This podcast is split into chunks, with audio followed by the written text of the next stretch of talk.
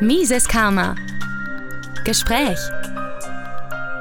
Herzlich willkommen zu Mises Karma, Ausgabe 71. Mein heutiger Gast kommt aus der Schweiz, ist unternehmerisch tätig als unabhängiger Edelmetallberater, ist Botschafter des Mises Institute in Auburn, Alabama, auch als Autor tätig für diverse Magazine, unter anderem schreibt er für Mises.org oder auch LouRockwell.com. Ja, und jetzt ist er Mitinitiator und Produzent oder Co-Produzent eines bald erscheinenden Dokumentarfilms mit dem Titel Planet Lockdown. Somit begrüße ich Claudio Grass. Christian, eine große Freude hier zu sein. Danke für die Einladung.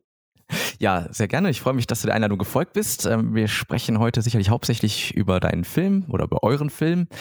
Ähm, vorweg würde ich allerdings gerne fragen, wie du denn überhaupt zur österreichischen Schule gekommen bist. Ja gut, das war quasi rund um das Jahr äh, 2004. Äh, da war ich äh, für die Vereinten Nationen äh, im Nahen Osten tätig.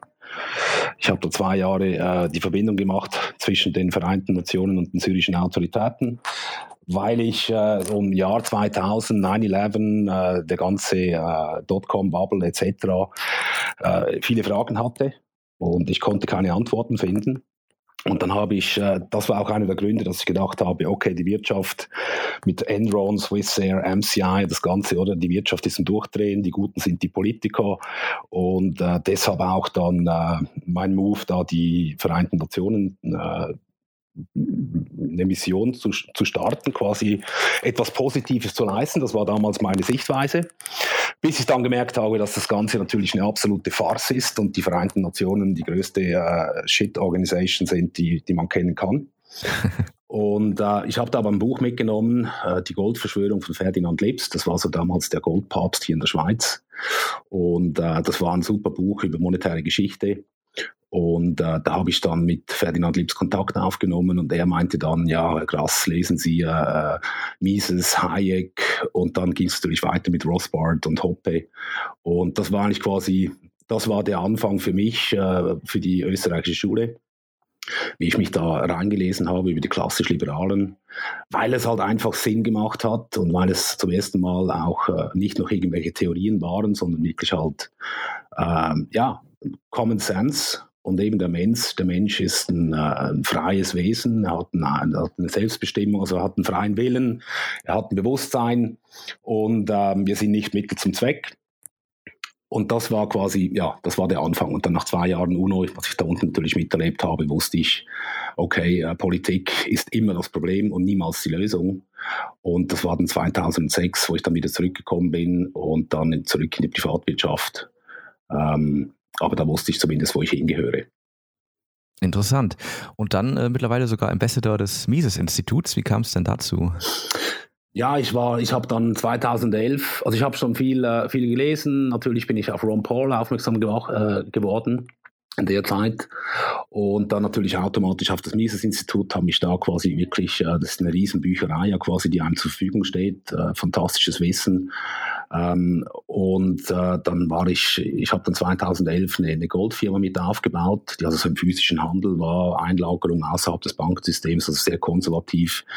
Die einzig wahre Goldlösung, äh, wie man eben für Kunden on behalf, also für Kunden äh, in deren Auftrag einlagern äh, und, und Münzen und Barren kaufen kann als Versicherungsschutz.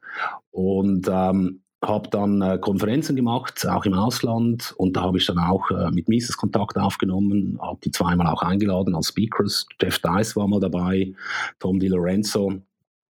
Und äh, durch das, dass ich immer viel geschrieben habe, äh, wurden dann meine Artikel geschaltet und ich war einfach, wenn ich in den USA war, war ich jedes Mal, äh, ging ich bei Mises vorbei, beim Mises Institut in Auburn und das hat sich dann so ergeben, weil wir gemerkt haben, wir sind on the same page und äh, durch das, dass ich mir eigentlich ja, äh, seit 2004 äh, im Selbststudium die, die Austrian School of Economics äh, mich da weitergebildet habe, hat das äh, einfach entsprechend auch gepasst.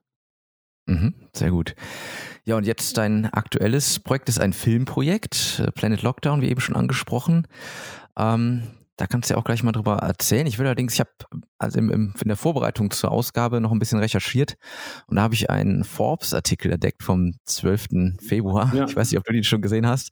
Und die titeln da äh, über den Film Planet Lockdown Film verbreitet unfundierte Behauptungen über Covid-19, Impfstoffe und Coronavirus. Und dann heißt es weiter, der Name des Films ist Planet Lockdown, aber nicht Planet Verschwörungstheorie oder Planet Hollywood. Allerdings die Covid-19-Pandemie-Geschichten, die Planet Lockdown erzählt, erzählt, scheint direkt aus einer Hollywood-artigen Filmfiktion zu stammen.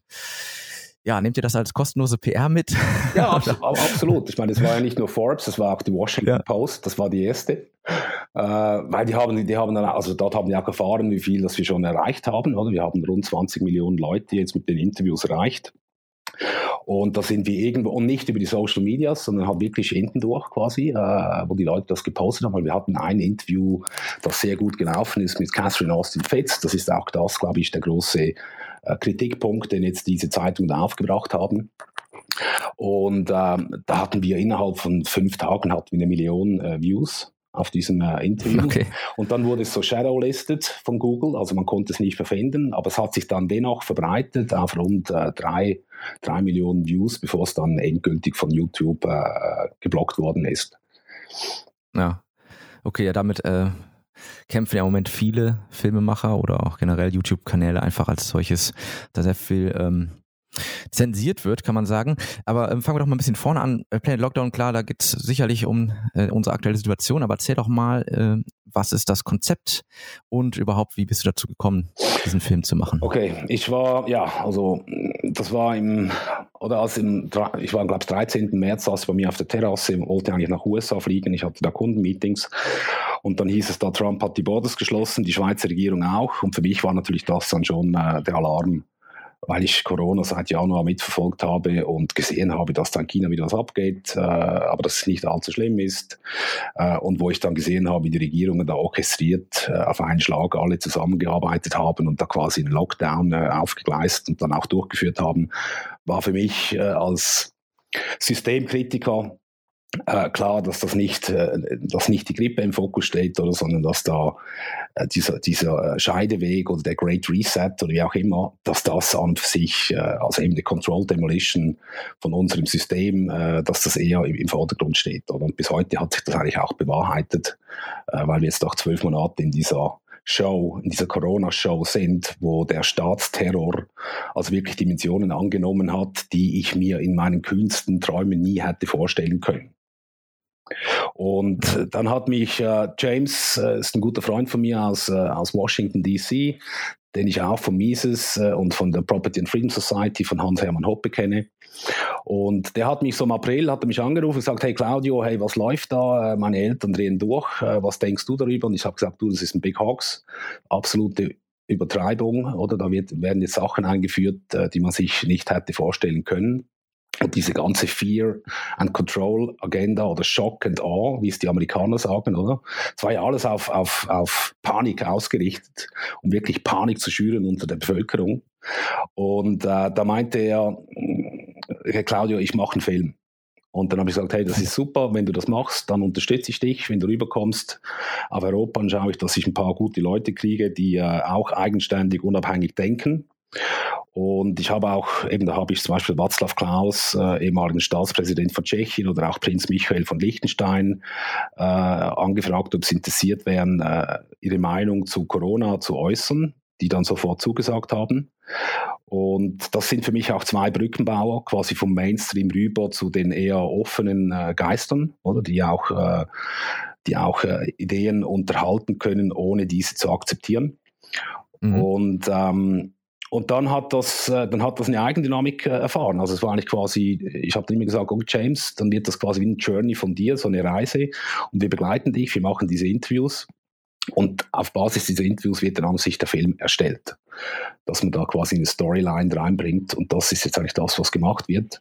Aber dadurch, dass die Interviews wirklich ausgezeichnet waren mit all diesen Spezialisten und eigenständigen Denkern, äh, habe ich gesagt, hey, dann, dann lassen wir die ganzen Interviews zuerst raus, so quasi als Teaser für diejenigen, die es interessiert, weil dann haben wir auch völlige Transparent, oder? Weil in einem Video schneidest du ja teilweise Sachen zusammen, aber wir dachten einfach, hey, das, was Sie gesagt haben, die Diskussionen, die, die haben wirklich einen Mehrwert, die eröffnen neue Perspektiven, die zeigen auch, dass Menschen anders denken als der Narrative.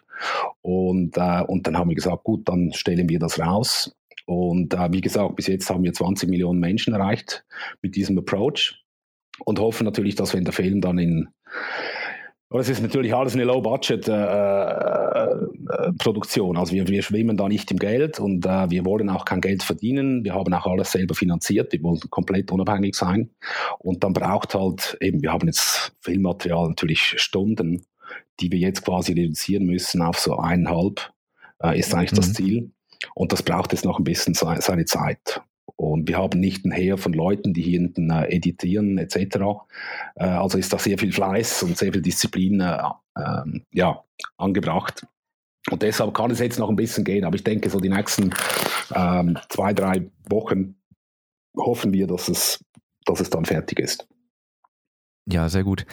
Ja, äh, ich habe schon gesehen, dass ihr auf äh, YouTube ja, wie du eben sagst, ähm, einige Interviews in voller Länge zu sehen habt oder auf äh, online gestellt ja. habt. Und äh, ihr habt ja wirklich ein breites Spektrum an, an Menschen interviewt. Ähm, ihr schreibt das ja auch auf eurer Website. Das sind Epidemiologen, Wissenschaftler, Ärzte, Anwälte und so weiter und so fort. Ähm, vielleicht äh, magst du noch mal kurz äh, aufzeigen, wer, wer so alles bei euch im Film auftaucht. Ja gut, ich meine, die Namen, die Namen sprechen eigentlich für sich selbst. Oder das Ziel war an sich, weil diese Corona, es gab ja nur diese Angstperspektive. Und alles war auf dieses äh, Virus ausgerichtet. Äh, und ähm, da hast du auch gemerkt, eben, es gibt unterschiedliche Informationen. Äh, der Narrative wird gepusht über diese staatlichen intellektuellen Idioten, äh, die da quasi auch äh, no skin in the game haben und irgendwelche Entscheide treffen können, die jetzt ihr Spezialgebiet äh, betreffen, aber hintendurch natürlich keine Ahnung haben, was sie damit äh, bewirken. Oder? Mhm. Und äh, da war uns einfach wichtig, dass wir gesagt haben, okay, wir, wir schauen Corona von unterschiedlichen Dimensionen an, deshalb brauchen wir unterschiedliche Menschen.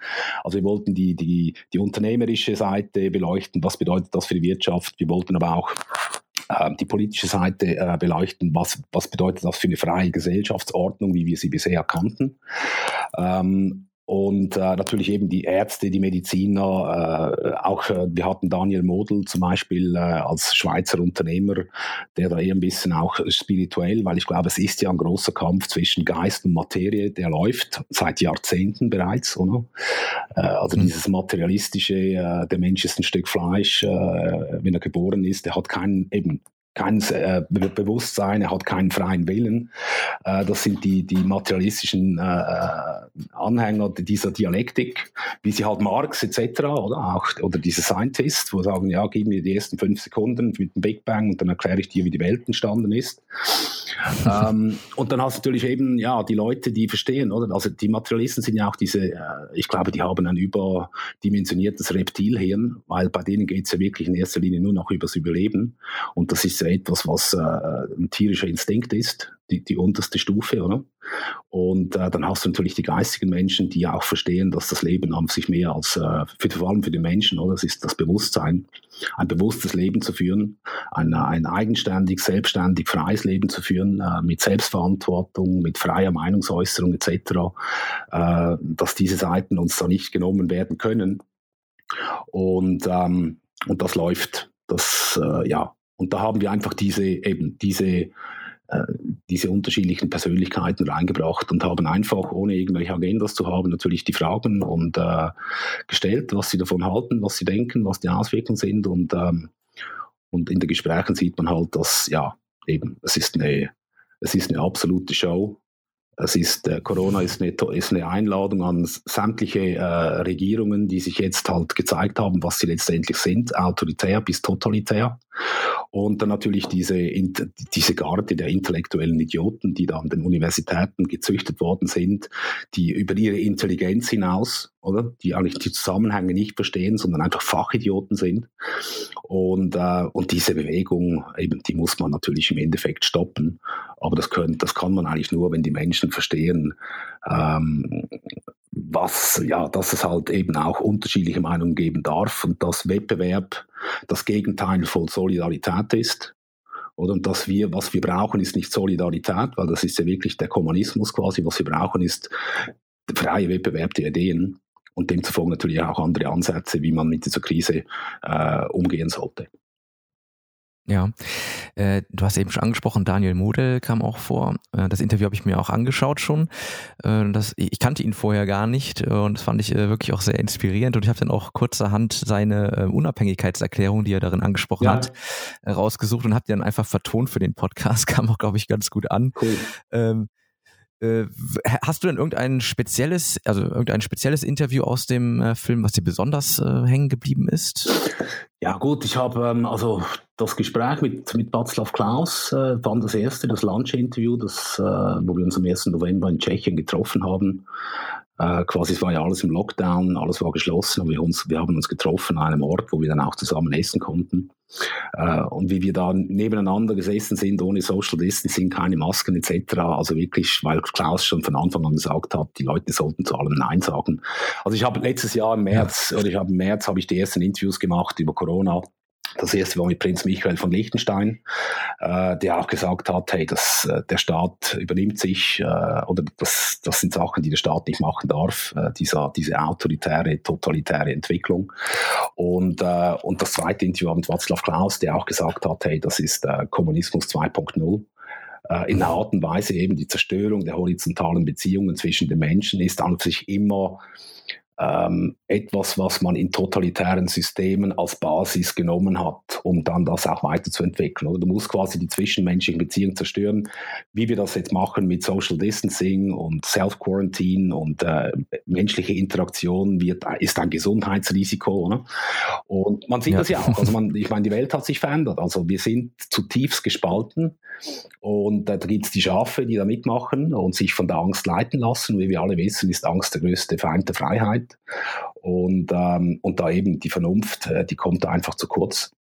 Aber da hat das Gespräch im Václav Klaus am Lunch, wo da irgendwie sitzt und sagt, ja, komm, wir, dieser, dieser dieser crazy rational process, hat er gesagt. Wir sind in diesem crazy rational process, der absolut crazy ist. Und äh, die Leute müssen, müssen aufstehen und, und Nein zu all diesem Zeug sagen, was uns da von den Politikern äh, aufgezwungen wird. Das war eine gute, ja. Das war ein gutes, äh, also generell, ich meine, alle Interviews finde ich wirklich sehr, sehr wertvoll, eben aus unterschiedlichen Perspektiven, es ist für alle was dabei, die mehr aus der Gesundheit, Virologie, dann eben die Staatskunde oder, oder, oder was, was sollte ein Staat machen oder nicht. Das war dann wieder mit Prinz Michael von Liechtenstein, weil ich sagte, ja, der Staat sollte eine Serviceorganisation sein, wo man jederzeit die Möglichkeit hat, auch auszusteigen oder ein System ist da, um es zu nutzen, aber es, ist, es darf nicht aufgezwungen werden oder als einzige Option sein. Also, ähm, und dann halt so die, die, die Gedanken des äh, Dezentralen, des, der Kleinstaaterei, der, der Prinzipien der Subsidiarität, oder? Auch Aristoteles hat immer gesagt, Demos, äh, die, die, das Dorf, Kratien, die Herrschaft, also eine Demokratie kann funktionieren, aber auf sehr tiefem Level, wie wir das halt aus der Schweizer Geschichte kennen, was unser Land auch sehr groß und stark gemacht hat, oder dass quasi alles auf Gemeindestufe äh, organisiert wird. Und wenn die Gemeinde ein Problem hat, das sie nicht selber lösen kann, dann hat sie die Möglichkeit, den, den Kanton anzurufen. Aber quasi alles ist von unten nach oben und äh, delegiert und, und nichts zentralisiert. Und das, das war eigentlich die, die Erfolgsgeschichte der Schweiz und äh, auch die, die damit verbundene Freiheit, die wir, die wir als einzelne Menschen genossen haben, bis das halt eben von 20 Jahren äh, quasi über den Haufen geworfen worden ist und, und wir jetzt diese Massenmigration, äh, Finanzkrisen, äh, ich meine, der erste Irakkrieg, der zweite Irakkrieg, wir wissen heute, das waren beides Conspiracies von den Regierungen, äh, die man uns da verkauft hat mit Millionen Toten. Oder? Also wir werden da angelogen nach Strich und Faden. Mhm. Und äh, jetzt ist einfach Zeit, dass da die Leute, ja, zumindest die es wissen wollen, oder, dass die aufstehen und, und sich schlau machen und, äh, und dann auch die Möglichkeit haben, Corona als das zu sehen, was ich im, im März letzten Jahr schon gedacht habe. Oder ich sagte zu einem Freund von mir, habe ich gesagt, Corona ist quasi die Einladung des Systems, dieses System zu verlassen. Also ich glaube nicht, dass wir zu Pre-Corona-Days zurückgehen werden. Die Welt hat sich verändert, die, die Menschheit äh, oder die Gesellschaft ist gespalten. Und äh, dann werden die alten Schafe, äh, die jetzt halt Knechte sind, im Endeffekt, die sich nicht selbst befehlen, oder die wirklich das Eigentum des Staates sind und davon profitieren. Wir haben kurz vorhin diskutiert, 18 Millionen in Deutschland sind Netto-Steuerzahler von den 80. Also was will man da noch, oder? Da ist klar, wohin der Hase ja. läuft. Und dann müssen halt die Produktiven äh, müssen sich quasi rausziehen und erkennen, dass die Städte äh, gelaufen sind. Die Vorteile einer Stadt äh, sind nicht mehr existent. Äh, das wird ein, Zentrum der, der, Oppression, der Unterdrückung werden, der Überwachung. Oder wir sehen ja, was sie quasi äh, für uns geplant haben, äh, analog dem Beispiel in China, oder? also Trace and Tracking und dann diese Social Ranking Apps mit Grün, Orange, Rot, wo alles überwacht wird, mit wem du sprichst, mit wem du Tätigkeiten unternimmst, was du zahlst, wie viel Geld du ausgibst, was du einkaufst, etc.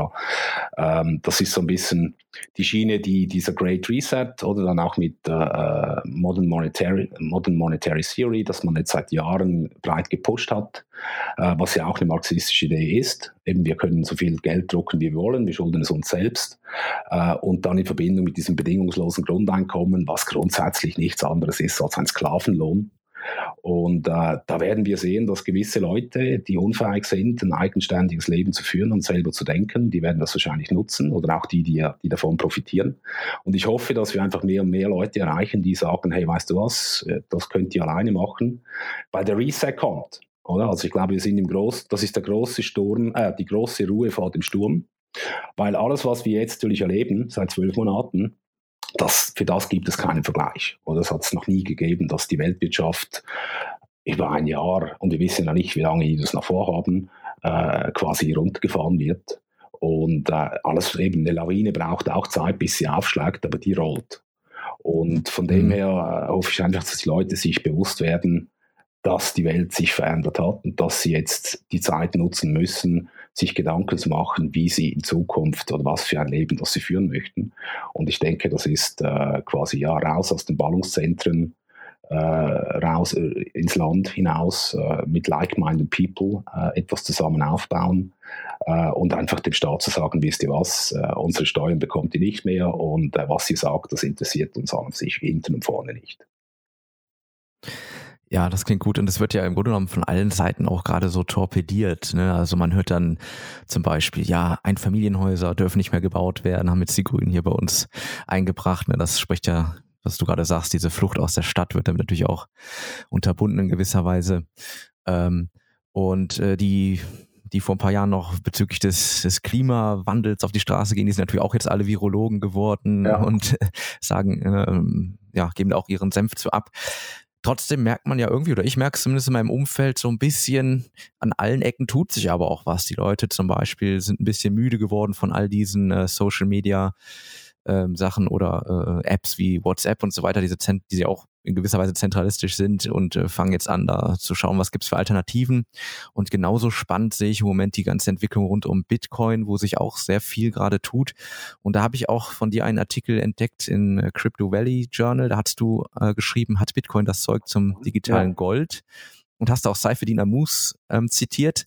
Das heißt, ähm, ich vermute, du hast auch den Bitcoin-Standard gelesen. Wie würdest du denn ähm, oder wie würdest du denn generell Bitcoin im Moment einschätzen, auch gerade zuletzt mit den Investitionen, die Tesla gemacht haben oder MicroStrategy? Also weißt du, da tut sich auch ganz ja, viel, oder? Ja, ich, ich, ich war natürlich, äh, als Bitcoin aufgekommen ist, ähm, habe ich das natürlich mit Interesse äh, mitverfolgt, weil es für mich natürlich, also wir haben auch Konferenzen gemacht in der Vergangenheit, äh, die letzten drei, vier Jahre in äh, Düsseldorf, eben zum Beispiel mit Prinz Michael von Liechtenstein, oder auch Karl, Karl Reichmuth, Reichmuth Bank hier äh, in der Schweiz, unter dem Titel äh, Die Entnationalisierung des Geldes, also quasi diese Idee von Hayek oder auch äh, Friedman hat das mal aufgedacht, oder? Äh, privates Geld imitieren und der Markt wird selber entscheiden, was sie als Geld akzeptieren möchten. Ähm, also von dem her war ich immer sehr offen, was Kryptos anbelangt äh, und auch für eben der große Gamechanger über die letzten 20 Jahre ist die Digitalisierung selbst. Nur haben wir jetzt, bis jetzt haben wir die zentralisierte Seite gesehen oder mit der ganzen Überwachung, alles ist zentral ge, äh, gespeichert, äh, eine, eine, riesen Big Data Engine, äh, Krake ähm, und, und was wir jetzt eigentlich bräuchten und natürlich auch mit, mit Kryptos etc. wäre quasi die dezentrale Seite. Und was ich oder das Einzige, was mich jetzt die letzten paar Monate wirklich ein bisschen äh, überrascht hat, ist natürlich, dass eigentlich die Community, oder, die sich für Bitcoin oder auch die Kryptowährungen, äh, das waren alles Kryptoanarchisten grundsätzlich von Anfang an. Also Leute, die einfach gesagt haben, wir wollen mehr Freiheit, wir wollen etwas erschaffen, das nicht durch den Staat kontrolliert werden kann. Und äh, diese Stimmen hast du die letzten zwölf Monate eigentlich nicht gehört, oder? Weil viele sind natürlich schon Bitcoin äh, sehr viel Geld verdient und jetzt, wenn du auch siehst, die großen, äh, die großen Players, sie wollen alle eine Bankenlizenz, weil sie denken, das ist die einzige Möglichkeit, wie der Markt wachsen kann, oder? Und das sind so ein bisschen, also das heißt natürlich dann auch KYC, also alles wird, äh, die Daten werden übernommen. Äh, also man, der, der Staat weiß dann auch, wer dahinter steht. Ähm, ich, und ich bin mir nicht sicher, ob das die richtige Strategie ist. Oder? Und was mich wirklich überrascht hat, ist, dass einfach niemand von diesen freiheitlichen Bitcoin-Anhängern da quasi sich gegen äh, Corona ausgesprochen hat, sondern dass eigentlich die große Masse sehr, sehr ruhig war weil sie auch äh, irgendwie Angst hatten, dass das System zurückfeiern könnte oder dass irgendetwas passiert, dass sie dann die Lizenzen nicht kriegen etc. Also ich bin und andererseits, wir haben natürlich auch also weißt du, wir hatten vor ein paar Monaten kam die Story auf mit Taking Down the Grid, äh, Cyber-Attacks wegen Homeoffice und das ganze Zeug. Und ähm, äh, ja, also Great Reset. Ich weiß nicht, wie, wie weit diese Soziopathen gehen. Das ist ja immer relativ schwierig. Ähm, mhm. Aber du brauchst eine Infrastruktur für, äh, für Bitcoin, also sprich, äh, du brauchst das Internet. Äh, aktuell ist es einfach noch zentralisiert. Oder die ganze Infrastruktur etc. ist natürlich die Möglichkeit, dass wir es dezentral machen können, das besteht, aber das müssen wir eigentlich neu aufbauen. Und äh, wenn ich jetzt sehe, dass Tesla äh, Bitcoin äh, quasi kauft, dass es überall äh, so, so gehypt wird etc., äh, führt das ein bisschen zu einem Bauch, Bauchwehgefühl bei mir. Aber das ist natürlich wirklich nur eine, Ver, nur eine Vermutung ob das äh, oder mhm. wie das Ganze weitergehen kann. Aber die ganzen Entwicklungen waren jetzt nicht so super positiv in den letzten paar Monaten. Ähm, und deshalb da eben vorsichtig sein, mal was schauen, was läuft. Und ähm, ich, ich glaube, die Zukunft ist digital. Das, das bestimmt. Also man soll offen sein, man ja. soll es anschauen, es sind super Ansätze etc. Aber eben, wir haben nach dem Jahr 2000, oder ich meine CompuServe und all die Großen, die da die ersten waren, äh, zur Zeit der, der, der, Internetrevolution quasi, die sind ja alle nicht mehr vorhanden. Also wird sich, wird sich auch hier zeigen, ob die Großen doch halt äh, und die Ersten für immer bleiben werden oder, ähm, äh, oder ob es halt dort auch äh, Änderungen oder Wechsel geben wird. Mhm.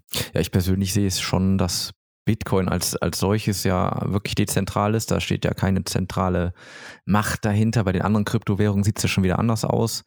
Da äh, sitzt ja schon immer jemand drauf, der seine Hand im Spiel hat und der auch äh, Entscheidungen treffen kann, wie irgendwas zurückzurollen oder die, die Geldmenge auszuweiten und so. Und ich glaube, da werden auch viele verschwinden vom Fenster. Und ich glaube auch jeder misslungene Versuch, eine andere Kryptowährung äh, einzuführen, die dann scheitert, ist sozusagen wieder ja, was Positives für Bitcoin, aber ich bin auch gespannt, was da passiert. Wir wissen es alle nicht.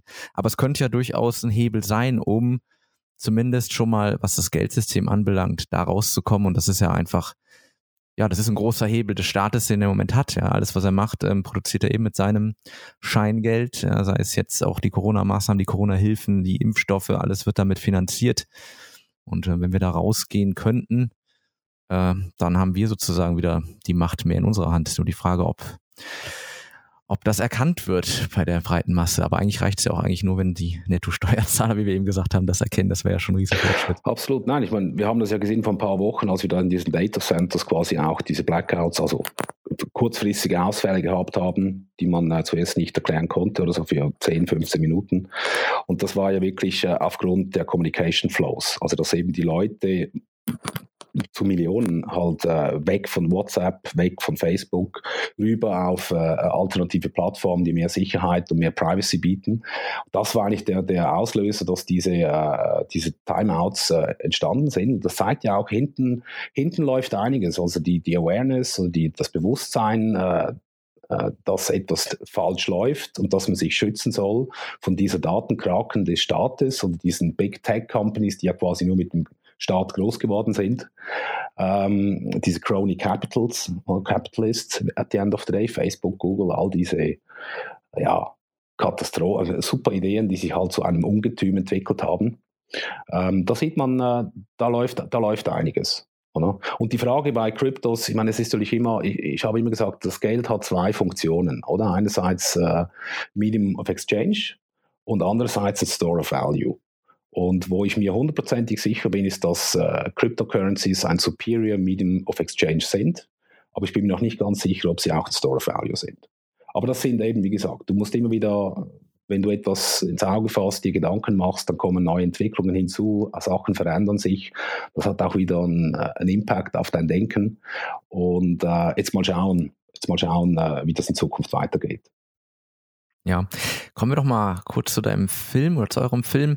Ähm, merkst du denn im Moment, dass euch da auch gewisserweise Steine in den Weg gelegt werden? Ich meine, du hast ja immer schon angesprochen, äh, dass da ein Interview von euch nicht mehr aufrufbar war. Ähm, ist, sowas äh, häufiger zu merken mit, mit den äh, Veröffentlichungen? Ja, du hast halt, äh, oder die, die Social Medias, das ist klar. Also, meine, die sind alle äh, die Zensur-Engines und da wird nur das gepusht, was äh, eben was politisch korrekt ist und was in das Narrative reinpasst, äh, um da die Schafe zu steuern, wie das Bernays schon als alter Propagandachef gesagt hat, oder? Demokratie, das musst du die Massen steuern, sonst gibt es Chaos. Äh, also musst du eigentlich alles kontrollieren, auch die Informationen etc. Ähm, aber wir haben zum Beispiel, oder unsere Videos, also erstens mal haben wir, alles ist gehostet hier jetzt in der Schweiz. Äh, das kann nicht abgeschaltet werden auf unserer www.planetlockdownfilm.com. Da wird eigentlich alles ist da drauf. Wir haben die Videos dann auf unterschiedliche Plattformen, eben BitChute und all das Zeug äh, raufgeladen. Also die Leute werden es finden, äh, die sich dafür interessieren. Es wird unzensurierbar sein. Ähm, ja, man findet halt für dich das alles auf YouTube oder so, aber ähm, äh, eben das, wir hoffen natürlich, dass wir quasi diese die Homepage in den, ins Zentrum stellen können, damit die Leute von dort aus quasi dann äh, sich äh, den Content reinziehen. Das klingt gut. Und äh, wenn euch jemand unterstützen möchte, kann er das auch in irgendeiner Weise machen? Ich denke mal, Verbreitung der Interviews ist sicherlich eine Sache, aber gibt es noch andere Möglichkeiten, euch irgendwie zu unterstützen? Ja, absolut. Also äh, gut, wir hatten Crowdfunding, äh, haben wir gestartet. Das wurde dann jetzt geblockt in Amerika. Was ja, okay. das, und jetzt, also natürlich, ähm, wir sind natürlich froh, wenn irgendjemand sagt, hey, das ist cool, äh, weil wir ein bisschen mehr Kohle hätten, dann könnten wir auch schneller vorwärts machen, noch eine zusätzliche Person einstellen, die nach dem Schnitt hilft, etc. Ähm, ich habe jetzt die Daten nicht, wir haben es nicht so abgesetzt, weil eben wir haben das Ziel war einfach, wir wollten den Film rausbringen und, und etwas machen, um diese Diskussion äh, ein bisschen zu beflügeln und andere, andere äh, Perspektiven reinzubringen. Äh, von dem war das Geld nie im Vordergrund.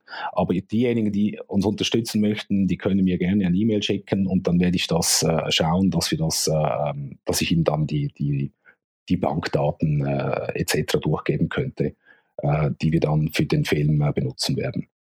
Ja, ja, ich werde auch nochmal die Webseite verlinken zum Film, äh, zu dieser Podcast-Ausgabe. Dann findet man sicherlich schnell dahin. Ähm, dann würde ich dich gerne noch fragen, zum Abschluss, ähm, wenn du einen Ausblick geben müsstest auf das restliche Jahr, was glaubst du, wie, wie wird sich die Situation rund um den Planeten, rund um den Lockdown oder die Lockdowns ergeben? Ja, also wie gesagt, äh, wir werden, also wir werden sicher nicht mehr zu Pre-Corona-Days zurückgehen. Ich glaube, das ist gelaufen. Ja. Äh, man sieht schon die Veränderungen in der Gesellschaft, eben diese Ellenbogen oder da die Faust oder äh, die Angst vor den anderen Menschen. Dann natürlich das ganze äh, Home, Homeoffice etc. Also quasi es ist wirklich, oder es ist wirklich die Zerschlagung äh, der, der bestehenden freiheitlichen Gesellschaftsstrukturen. Also die Leute werden isoliert und das Einzige, was sie noch annehmen, sind dann quasi diese Online-Inputs, die da von diesen komischen zentralisierten Plattformen kommen und da versuchen, äh, ihr Weltbild zu, zu äh, beeinflussen. Äh, also ich denke, dass wir bleiben. Ähm, ich hoffe, dass, weil jetzt, oder die Schweiz zum Beispiel, ich, ich, kann, ich kann vor allem nur für die Schweiz sprechen. Ähm, oder wir hatten äh, immer an sich eine, eine schwache Regierung und die letzten, und deshalb auch der, der Glaube an den Staat, die, der naive Glaube an den Staat in der Schweiz ist ein bisschen größer, weil unsere Regierung nicht ganz so schlimm war wie die im Ausland. Aber die letzten 20 Jahre hat es natürlich auch verändert. Wir sehen, jetzt haben wir die gleichen Diktatoren da mit Berse und Somaruga und wie sie alle heißen. Und dann natürlich vor allem diese Experten, und das ist das Interessante wieder äh, aus dem BAG oder irgendwelche Uni-Professoren, das sind alles so viele, viele Deutsche. die quasi die ehemaligen deutschen Staatsangestellten, die jetzt in die Schweiz gekommen sind seit Jahrzehnten und da ihre Agenda pushen, oder mit ihrem linken Gesocke und dem Zentralismus und der, der Führung durch diese äh, gesalbten Experten, oder? Also das, und ich hoffe, dass da jetzt einfach die Schweizer langsam äh, aufwachen und auch sehen, hey, sorry, also mein, mein, mein Geschäft ist vorbei äh, oder ich, äh, ich die Restaurants etc. Das ist auch gelaufen, oder? Also, oder auch das Reisen ist gelaufen. Ähm, das kommt nicht mehr zurück. Also die Welt hat sich wirklich massiv verändert. Die meisten haben es nicht geschnallt oder leben in der Hoffnung, dass, dass das dann wieder vorbei ist und wir gehen zurück, wie das mal war. Und ich glaube, das ist eine, ähm, das ist ein Gedanke, äh, der, der nicht mehr äh, der nicht mehr aufrecht zu halten ist. Also äh, ich hoffe, die Leute äh, sagen, treten aus diesem System aus und machen sich Gedanken, okay, wie werde ich diese Transit-Periode, die wir vor uns haben, weil eben Zentralplanung hat noch nie funktioniert und sie wird auch nie funktionieren. Und gleichzeitig müssen wir sagen, hatten wir alle für letztes Jahr schon eine Finanzkrise erwartet, insbesondere im Euroraum, weil einfach eben jetzt nach all diesen Trilliarden die man da ins Finanzsystem reingepumpt hat, hat das ja schon im September 19 wieder angefangen, wo man gemerkt hat, die Probleme kommen wieder, die Instabilität wächst. Ähm, wir haben Zombie-Unternehmen im Euroraum, wir haben Zombies in den USA. Äh, das ist alles nur noch am billigen Kredit, wird es am Leben halten. Und das System ist nicht länger äh, unterhalt, unterhaltbar. Und deshalb war natürlich diese Corona eine, eine, gute, äh, eine gute Vogelscheuche quasi, um davon abzulenken, dass nicht Corona äh, das Problem ist, sondern halt wirklich unser Finanzsystem, äh, wo jetzt diese äh, WEF-Leute und diese Politiker etc. das benutzt haben, um ihre, ihre, ihre totalitären Machtgelüste weiter auszubauen. Und wenn das die Leute äh, realisieren, und ich denke, die einen oder anderen werden das, das sieht man auch jetzt schon in der Schweiz, die letzten paar Wochen. Ich habe eine, wir hatten eine, Anti-Corona-Demonstration in Zug äh, vor zwei, drei Wochen, da waren wir vielleicht so 1500 Leute. Und jetzt war wieder eine in Polen, da waren ungefähr 3000. Also es wächst, es wächst. Mhm. Und äh, dass, das, dass diese Aktion weitergeht. Und was ich eigentlich möchte, ist eigentlich nur eine, eine breite Diskussion. Oder? Wir müssen diskutieren, was passiert, wie gehen wir mit, der, mit diesen Veränderungen um, was wollen wir für eine Zukunft haben, äh, was hat der Staat für Funktionen oder eben keine Funktionen mehr und ähm, wie kann ich Selbstverantwortung übernehmen für mich und meine Familie, oder? Ohne dass ich mhm. irgendwie äh, eine Zentralregierung benötige, die mir da, äh, äh, die mir da quasi Versprechungen macht, die mich nur weiter versklaven werden und ich da zu einem Gegenstand, ja, zu einem Manipuliermasse werde des Staates. Ja. Also das ist so ein bisschen mal schauen, wie, äh, wie die Entwicklung weitergeht. Aber ich denke, die Stimmung ist am Kippen. Und äh, jetzt mal schauen, die nächsten drei, vier Wochen, ähm, weil die hören ja nicht damit auf. Das sind ja wirklich Soziopathen vom Feinsten. Ja. Ja, wir haben ja jetzt hier schon in Deutschland seit Monaten den Lockdown Light.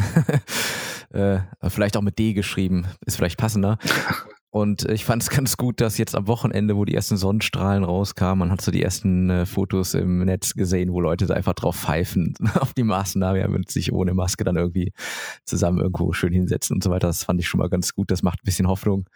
Auf der anderen Seite sieht man auch immer wieder noch die Leute, die dann halt mit Maske alleine im Auto dann noch zum Einkaufen fahren. Ja. Ähm, das ist dann schon traurig nach all der Zeit, dass das immer noch so in den Köpfen ist. Aber ich glaube auch, da tun da natürlich die, die Massenmedien und der Staat, die liefern so diese, diese kindlichen Erklärungsmodelle und dass das dann doch alles äh, so ist, wie es sein muss. Und äh, da wird schon noch viel, viel von aufgenommen und viel, ja, viel äh, wahr dran gesehen. Ne? Ja, also ich hoffe nicht, dass die Leute äh, quasi die Nicht-Maskenträger äh, noch weiter diabolisieren und quasi denen die Verantwortung äh, geben, dass der ganze Scheiß da weitergeht, oder? Äh, das ja. merkt man jetzt ein bisschen. Ich habe noch nie eine Maske getragen, ich werde auch nie eine Maske tragen und ich war äh, ohne Maske in Italien, ich war in Tschechien, ich war in Deutschland und äh, was ich nicht verstehe ist, oder, dass einfach alle von Anfang an diese Maske aufsetzen, sondern man kann das ja auch, man kann die Maske verzichten und da quasi ein Statement und wenn man halt darauf aufgefordert wird etc. Ähm, man hat, oder aber der zivile Ungehorsam, der müsste eigentlich da schon ein bisschen mhm. mehr.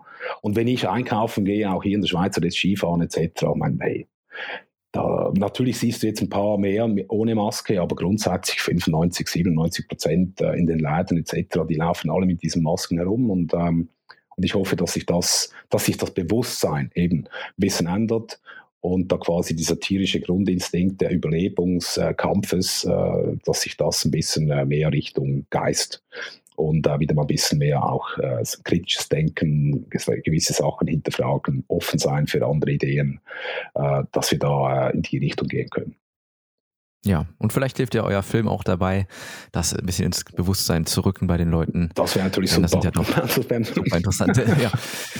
Ja, lieber Claudio, dann danke ich dir für das Gespräch heute. Ich wünsche euch natürlich viel Erfolg mit dem Film. Ähm, sobald der online ist, ähm, werde ich ihn mir anschauen. Und ähm, ja, vielleicht können wir irgendwann nochmal ein zweites Gespräch machen. Auf jeden Fall vielen Dank und euch alles Gute mit dem Film. Ganz vielen herzlichen Dank. Vielleicht äh, für diejenigen, die der Film interessieren sollte. Also man kann auf äh, planetlockdownfilm.com gehen und dort kann man sich auch eintragen mit der E-Mail-Adresse, dass wenn der Film rauskommt, dass, äh, dass man das direkt dann äh, zugestellt bekommt. Also man ist dann direkt an der Quelle. Das klingt gut. Werde ich auf jeden Fall nochmal verlinken. Super.